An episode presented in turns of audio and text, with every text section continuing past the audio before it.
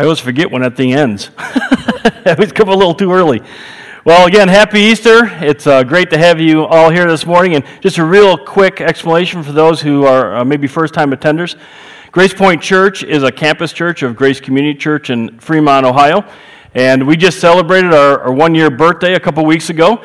And um, so this is a great time for you to be here. We're just launching uh, this church. And, and if you want to get involved in uh, our church family, been looking for a different church. Um, never been to church before and thought, hey, I'm going to try this church thing out. This is a great place to be, great time to be uh, a part of our church. So uh, we'd love to have you, and um, we're glad you're here this morning. We've been in a series called Public Enemy.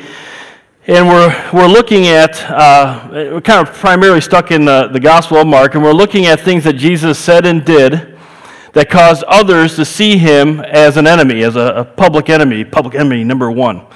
And uh, in Mark chapter 1, we saw that Jesus came on the scene and he made this announcement, uh, and it was really more of a, a, declaration of war.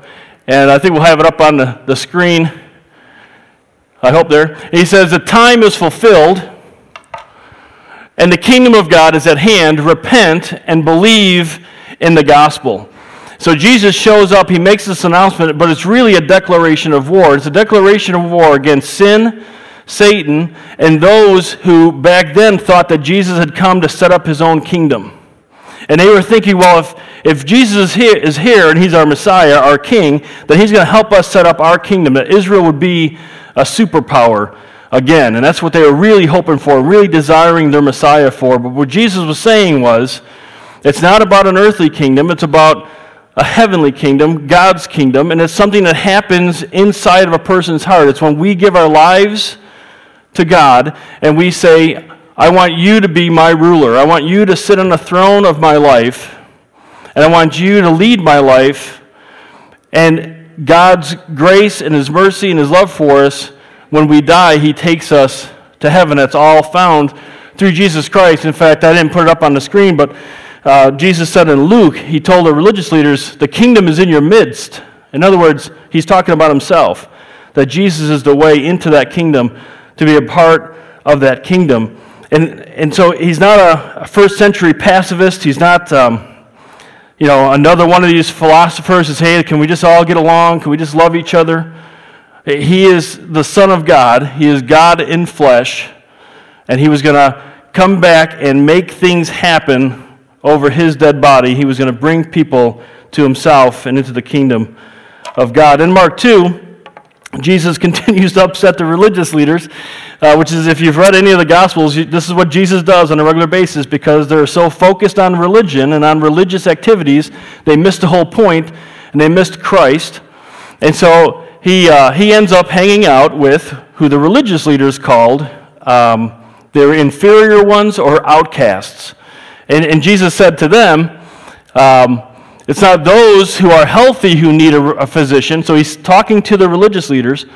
It's not those who are healthy who need a physician, but those who are sick. I did not come to call the righteous, but sinners. And he's kind of being sarcastic here. He's kind of, it's a kind of a tongue in cheek reference to the religious leaders because the religious leaders and those who believe their way to get to God is through religion or religious activities apart from Christ they, they can get to God that way. They think, they're wrong, but they think that they are spiritually healthy. They think that they are good to go, that they are right with God. And Jesus is trying to tell them that's not the case. You're not healthy, but since you think you are, then what I did is I came to actually call sinners. People who know that they're not right with God, and it's not about a religious thing, it's about a sin problem. It's about uh, this, the fact that I'm separated from God because of my sin, and that and I'm spiritually dead because of that. And somebody needs to fix that sin problem, needs to breathe spiritual life back into me, and I can't do it myself.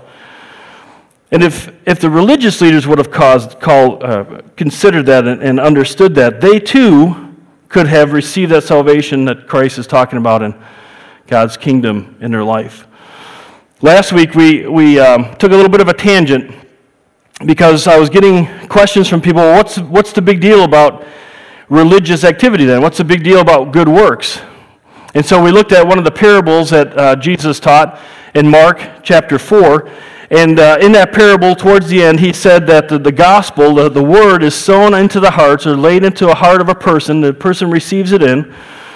And those that, re, that hear it and accept it, and that word accept means to accept in, to bring in. It has this idea of penetrating the mind, not just an intellectual assent that there was such a person as Jesus who died on the cross, but you understood that the spiritual ramification of that is that it needed to penetrate into your heart. And he says, when that happens, you bear fruit. And what he's talking about there is that salvation or good works is not for salvation, it's because of salvation. Okay? There, nobody who comes into the Bjerga family is going to try to act like a Bjerga. That's me. That's my last name, by the way. Bjerga. That's how you pronounce it. The J's a Y.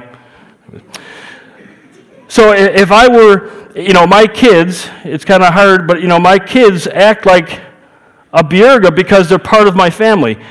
We do good works, we do religious things, if you want to call it that, have religious activity in our lives because we're part of God's family. But we have to be that first, and that's where Jesus Christ comes in. Jesus Christ is the, is the way we are brought into his, self, his relationship with him and to his family. Well, this morning I want to finish up our series, and we're going to tie it in here, of course, with, with the resurrection. And since it's Easter, we want to make sure we do that. And uh, those of you who know me um, know this maybe about me, but those of you who are first time attenders, um, you know, during the week I, I, I try to look at God's Word and I like to try to put, uh, you know, rubber meets the road. You know, I want to make it practical. I want to make it so that we understand. I'm not talking way up here, but we're talking, how does this impact my life on Monday morning? And, and so I just had some questions running through my mind, and um, these questions, uh, you know, hopefully they don't come across rude. Um, but, like, first of all, of all the Sundays in the year, why do so many people look at Easter as the Sunday they need to be at church? Now, what, what is that? What, what is it that causes people to say, oh, I may not go to church all the time, but Easter, boy, Easter, I need to be there.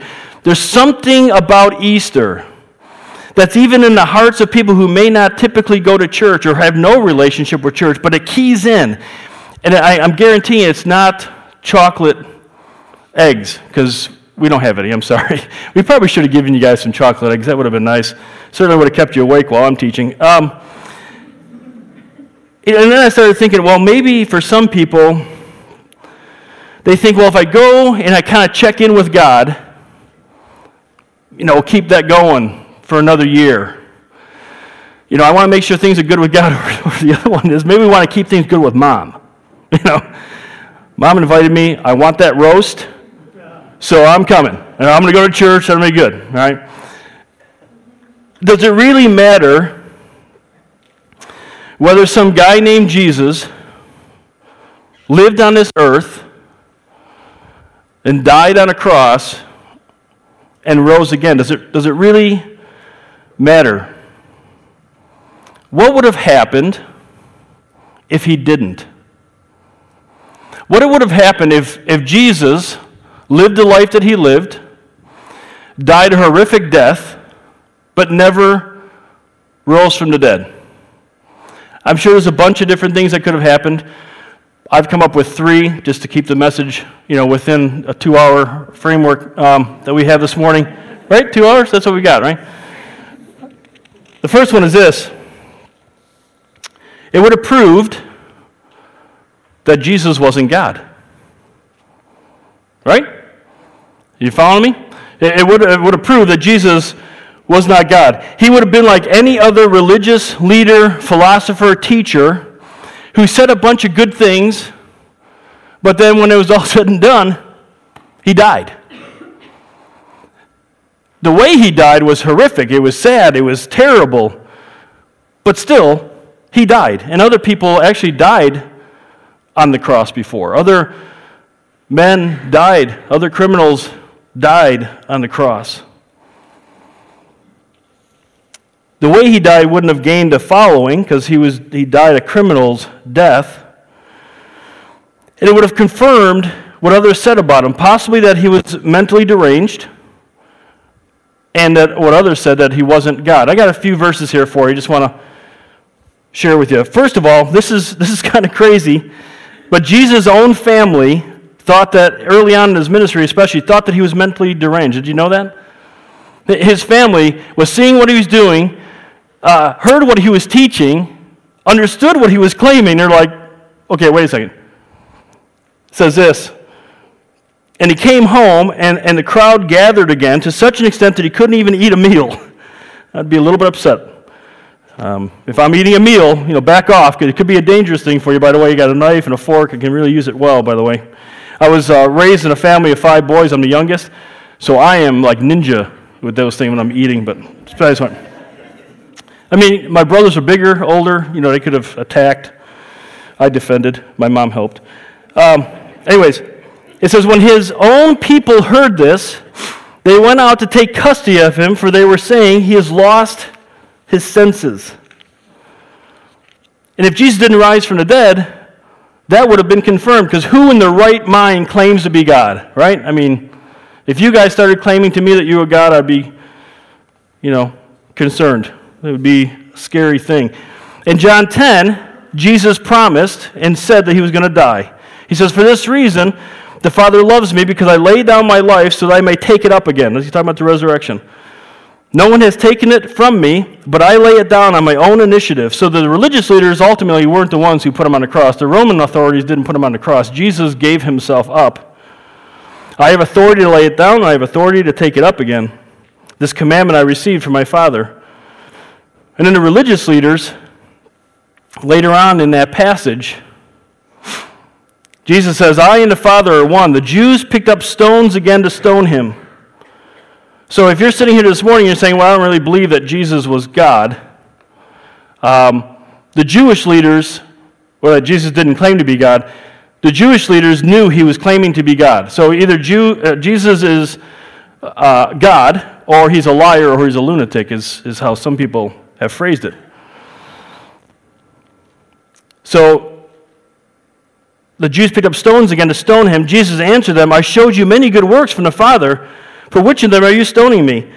The Jews answered, For a good work we do not stone you, but for blasphemy, and because you, being a man, make yourself out to be God. So if, if Jesus claimed to be God, and said he was going to die, and then said he was going to rise from the dead, and didn't rise from the dead, it just makes sense, it's logical sense that he's actually not God. And if that's the case, the second point is true. We wouldn't be here this morning. I mean, we wouldn't be in a Christian church, we, wouldn't be, you know, making sure we all look good and got our hair all ready and got our Easter garb on. I even wore an Easter type of shirt for you to, today. Thank you. Appreciate that. Oh. Appreciate that. Um, I don't want to see who actually said it, but thank you. Um, yeah, we, we wouldn't be here there's no reason for us to be worshiping somebody who just died on a cross, who, you know, maybe taught a few things.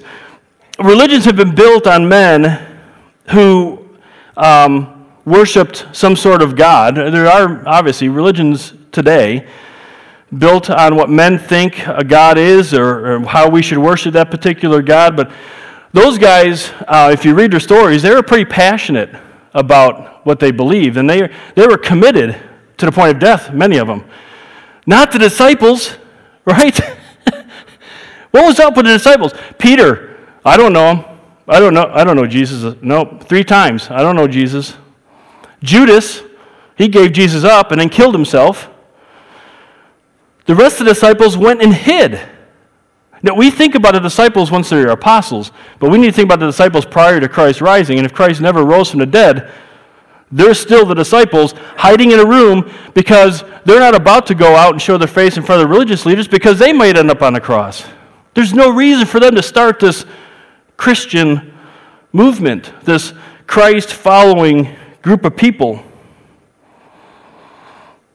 They're not the kind of people that start a religion, and certainly not one that lasts for over 2,000 years. And the last would be this if you still chose to do some sort of religion, we would be enslaved to that religion.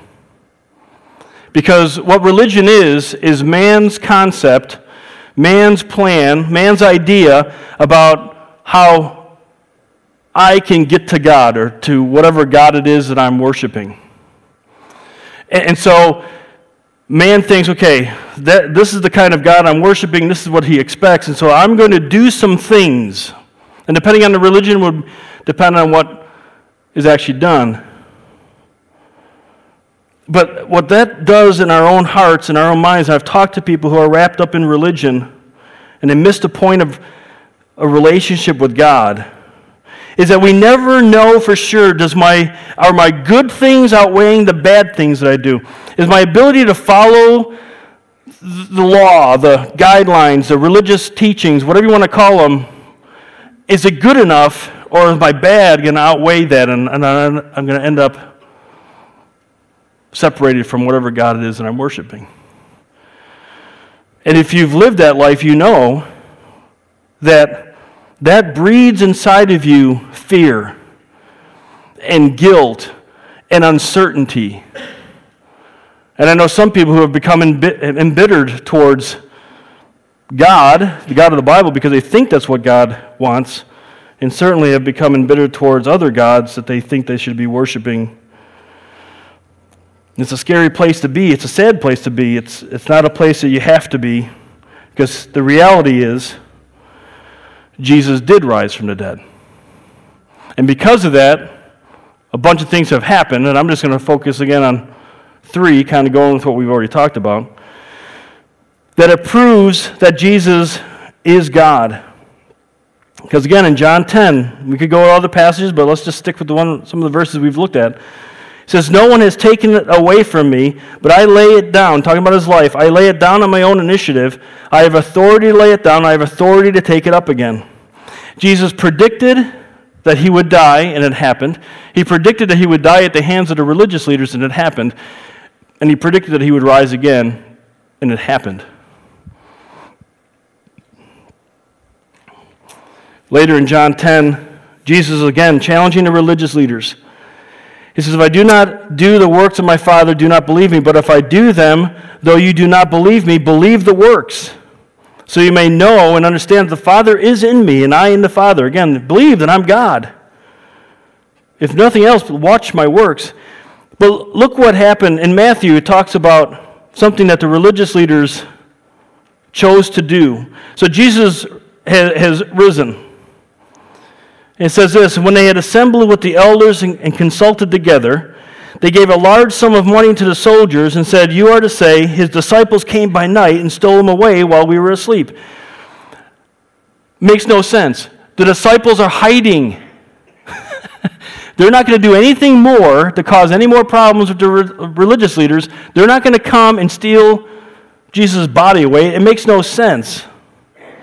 And this should come to the governor's ears we will win him over and keep you out of trouble. And they took the money and did as they had been instructed.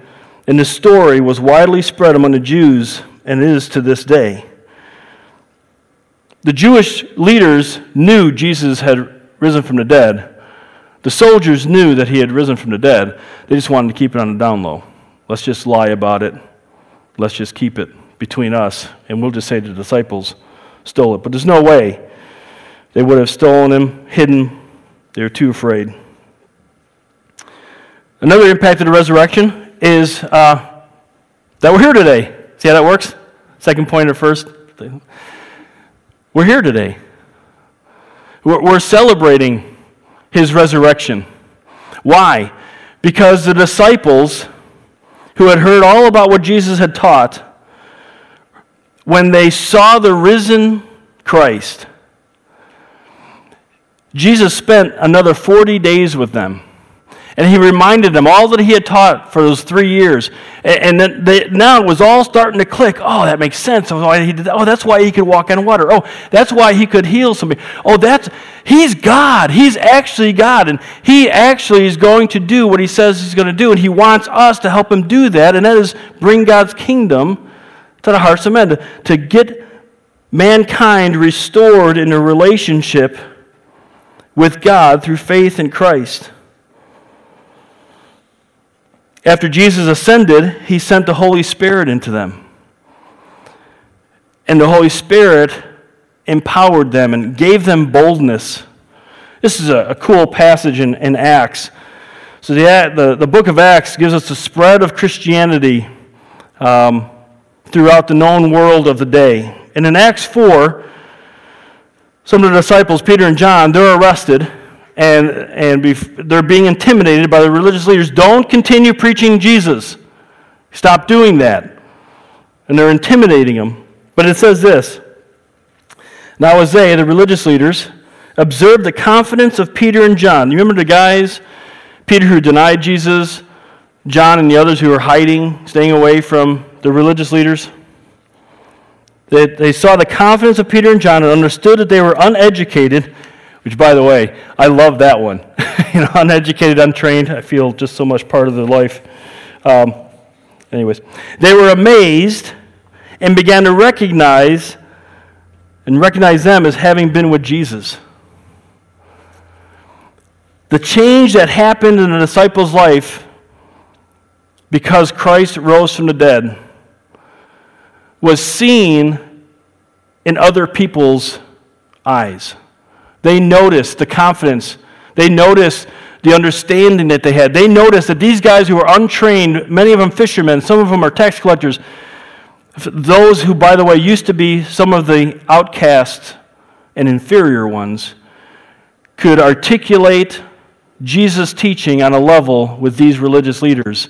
And they're like, obviously, they've been with Jesus and their commitment to the one who died and rose for them, the, the one who made them right with God, the one who caused them to have their sins forgiven, to, to be filled with God's Holy Spirit, brought about what we have today, and that is churches that are filled on Sunday morning worshiping Jesus Christ, the one who rose from the dead. The final impact of the resurrection is that he freed us from religion. And really, it's not just from religion, religions, from anything that would keep us from understanding who Christ is. He freed us from sin, He freed us from death. And we're going to do something a little different this morning. We're going to turn over to Ephesians chapter 2. It's not going to be up on the screen. I just want everybody to grab a Bible. or some there in a pew rack in front of you. It's page 1170 if you're using that Bible. I think it's important for you guys and for me to have the, God's Word open and, and, be able to look at these uh, particular passages. This is my favorite passage as it talks about the importance of the resurrection, even though it's later on in, in the New Testament, something Paul wrote.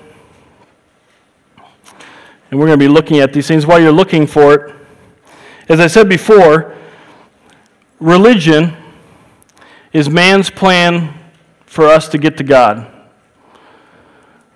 Relationship is God's plan for us to get to Him. And I know that for some of you who are sitting here this morning, that you have been taught things in church. Um, you know, it, it, may have, it might have been, uh, you know, a mainline denominational Christian denominational church. It may have been some sort of offshoot. It might have been some sort of denomination. I don't know. You're, you're you've been to church, you've been around church, you, you've heard things, you understand certain things. I grew up in a church. Literally, I was born one Sunday, I was in a church next, and it could have been that I was born in a church. I don't know. Um, all I know is I go when I was younger, I'd go back and all the ladies who used to change my diaper, oh, Harold's back. Oh, we change your diaper. Thank you. Thank you very much. I mean, it all happens to everybody, right? But it's just a little more embarrassing when they're yelling it down the hallway. And, and so I, I want to get us back to what God's word says. I want to get us back to what Jesus taught Paul, for instance, and wants us to understand. There's a reason why Jesus said in John 14, 6, I am the way, the truth, and the life. No man comes to the Father but through me. There's a reason why God put on flesh, lived a perfect life, died on the cross, and rose again. There's a reason for that. And it wasn't for a man to come along and say, oh, okay, cool teaching.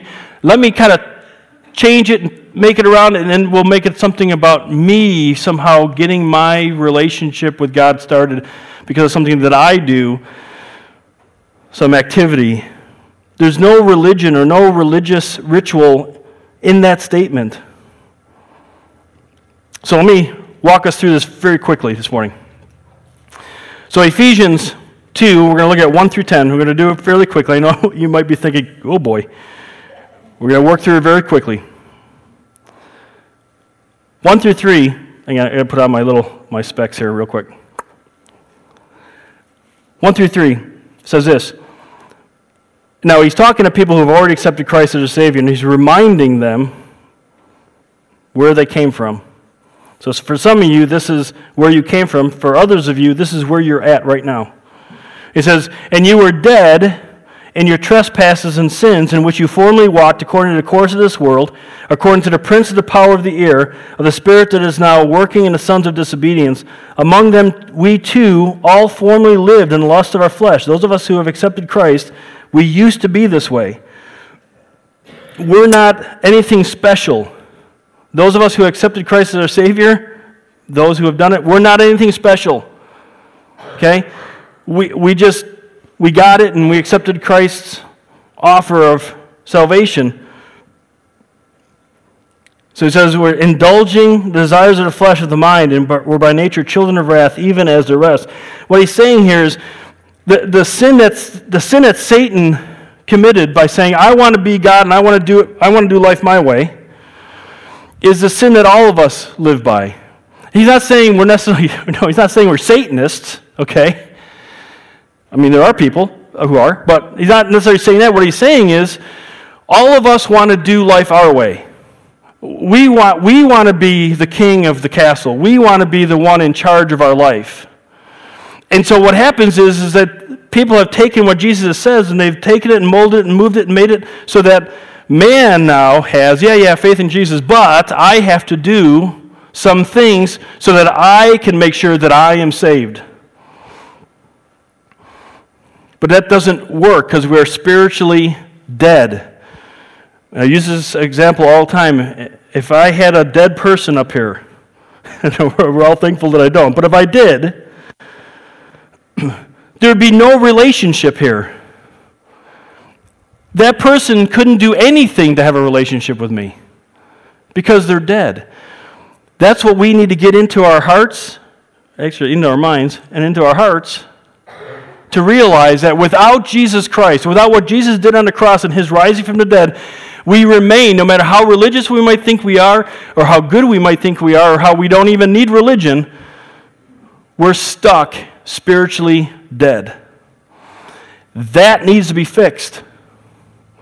That needs to be corrected because without that, we're children of wrath.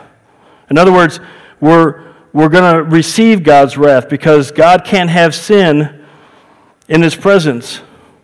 But then, chapter, uh, verse 4 says this 4 through 7. But God, but God, being rich in mercy, because of his great love with which he loved us. Biblical love uh, agape love is looking out for the best of somebody else no matter what it might cost you, okay? God loved you. God loved me. God was looking out for your best and for my best no matter what it cost him. What it cost him was the death of Jesus Christ. But God, being rich in mercy, because of his great love with which he loved us, even when we were dead in our transgressions, even as we're laying here dead spiritually, without any way to respond to God, without any way of even you know, paying attention to God, what does he do? Made us alive together with Christ. By grace you have been saved. And raised us up. That's the resurrection, people. Jesus defeated sin and death and rose from the dead. And if we give our lives to Christ and we say, I want what Christ did, I want that to impact my sin and remove my sin and establish a relationship with God, because he rose from the dead and we make that decision, it's as if we've already raised to, you know, to heaven. Okay, so the security and certainty of heaven is there, but there is spiritual life put into us. And he seated us with him in the heavenly places in Christ Jesus. It's as if we're already in heaven. So that in the ages to come he might show the surpassing riches of his grace and kindness toward us in Jesus. Because God is rich in mercy.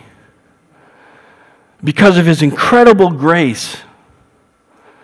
I don't care what you've done here this morning, sin wise. I don't care how bad the life is. God doesn't care how bad your life is. I, I talked to a friend of mine one time. He's, he's not a, follower of Christ. And uh, he said, Well, I'm done, God's done with me. And I said, Well, let me ask you something. Have you killed any Christians? And he's like, What? No, no, seriously. Have you killed any Christians lately? He's like, No. Well, Paul did. The guy we're reading right here, right now, prior to coming to Christ, was killing Christians. And God still saved him. Because that's the incredible love that God shows. It's incredible love and mercy and grace. But it's something that God does for us. It's something that God puts into our lives. It's, it's something that God breathes into us in a spiritual level. And then 8 and 9 says this For by grace you have been saved through faith. Saved through works. No, saved through faith. Faith in Jesus Christ belief in Jesus Christ and his works. Not of your not a, and that not of yourselves is a gift of God, not as a result of works that no one may boast. If we could earn our way to heaven, it wouldn't be a gift. We can't. But if we could, it would be, a, it would be something we earned. It wouldn't be a gift. And There'd be no reason for Paul to tell us it was a gift, but it's a gift because we can't do it. And then verse 10 for we are his workmanship, created in Christ Jesus for good works, which God prepared beforehand, so we would walk in him. Verse 10 is the good works. Verse 10 is the religious rituals, whatever you want to call them. Verse 10 are the things that we do to know who God is, to worship God, to make him known to others. But we don't do that for salvation chapter or verse 10 comes after verse 9. We do it because then we are created in Christ Jesus. That word workmanship is pretty cool. It, it means masterpiece. Again, I'm not sure where you guys are at and what you might think of yourself. You give your life to Christ, you are a masterpiece. Because He's going to take you and He's going to mold you and transform you and, and empower you, and, and you're, you're going to see changes in your life. You're going to understand things in a different way. You're going to see life, and you're going to be able to handle your circumstances in a wisdom that only He can give you. and You're going to power through those things, and you're going to, it's just going to be an incredible thing. And people are going to go, wow, what is go, what are you, what's going on with your life? It's just totally different. Well, let me tell you about the, the one who's created the masterpiece. Let me tell you about the artist. Let me tell you about the potter who's molding and sculpting this piece of pottery in clay. We do good works not to earn salvation. We don't do good works to help Jesus secure our salvation. We do it to show who Jesus is and what he's done in our lives. Again, I don't, I don't know why you're here this morning. I'm glad you're here. I don't know if you're here because you felt like, man, I need to make sure that I got checked in with God uh, and I'm good to go for another year. I don't know if you're here because you want to make sure things are good with mom, and I appreciate it if, if you did. You know, I'm sure she appreciates it. Or a family member or a friend invited you. Appreciate you doing that. I know why I'm here and why many others are here. We're here because we're worshiping Jesus Christ, who is God in the flesh, who lived a perfect life, who died an horrific death. But here's the key thing when he died, he did everything necessary to take my place, to take my sin away, to take your sin away. He died the eternal death in hell for us. I could never do that. I would remain in hell for an eternity because I can't repay that. I can't, again, breathe spiritual life into me. But Jesus made it possible for us to have our sin forgiven because He died in our place. He is our substitute. And then after three days, He rose again and he defeated sin and death. He was a victor over that. He satisfied God's wrath, and now he's able to give us a spiritual life that we need once our sins are removed. Jesus said that he is the way, the truth, and the life. And when he meant that, he's our spiritual life. And if we want to get to God, if we want a relationship with God, if we want to know that we're going to go to heaven one day, it comes through faith in what Jesus did on the cross, and that alone. Now, if you're here this morning, you've made that decision in the past, that's awesome. And I only got one bit of challenge for you this morning. You are now a masterpiece that God has created in Christ. Your purpose when you are here and when you leave here and when you go to work or you go to school, wherever you're going to go tomorrow morning, is that you walk into a child of God. You walk in as a masterpiece, not arrogant. You know, a masterpiece doesn't have an attitude, right? It just sits there and looks beautiful.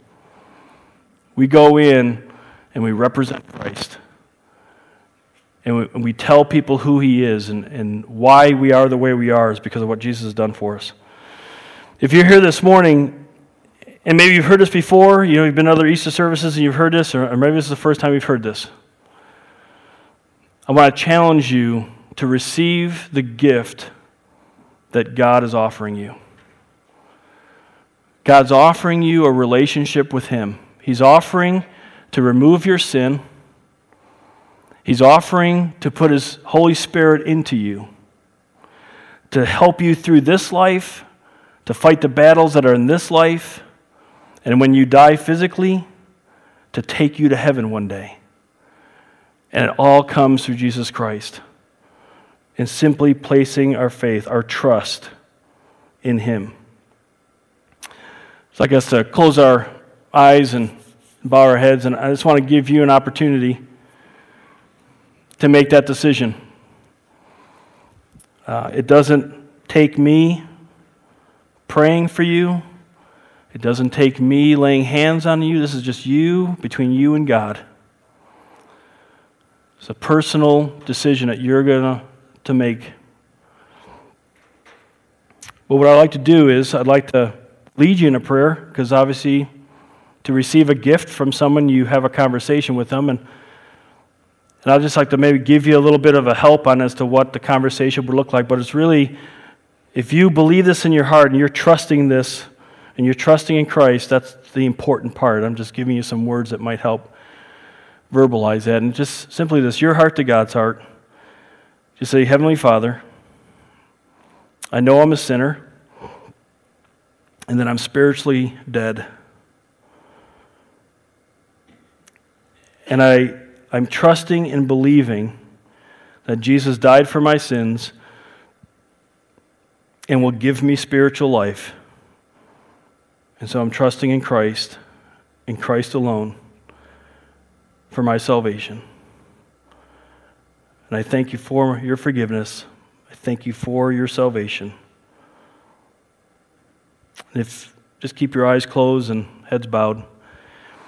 If you've prayed that prayer this morning for the first time, again, if you've prayed this prayer, you've been saved, and the Bible talks about being adopted into God's family, and you're a child of God. If you've prayed that sincerely in the past, but this is the first time you've done that, I'd just like to have you raise your hand so I can just see that and, and pray for you. We also have a little um, a little gift that has some material in it to help you understand what, what you've done there. But if you've accepted Christ as your Savior this morning, just go ahead and raise your hand real quickly and put it back down. Let's go ahead and stand. Let's uh, close in prayer, and I'll let you guys head on to your Easter lunches and uh, continue to celebrate Christ as a family. Lord, we want to thank you again for this morning. Thank you so much for um, the incredible gift that you've given us. And I think, Lord, at sometimes um, it, it's so incredible we can't wrap our minds around it. Um, we want things to be more complicated, I think, at times. But it is simple, really. And so, Father, I pray that those here who maybe aren't ready to, to make that decision, um, you know who they are. You know what needs to happen in their lives for them to understand that. And so I pray that you would do whatever it takes to get their eyes on you, to turn to you and trust you and what you say, that you've done everything. You're, you're the only one who could die an eternal death for every person, including me and each one here, because you're God. So, Lord, confirm that in the hearts of those that are here. Make that clear to others who are here that need to make it clear. And we'll be sure to give you the praise and the glory in Christ's name. Amen. Well, thanks again for being with us. Have a great rest of the day and week, and we'll see you back next week.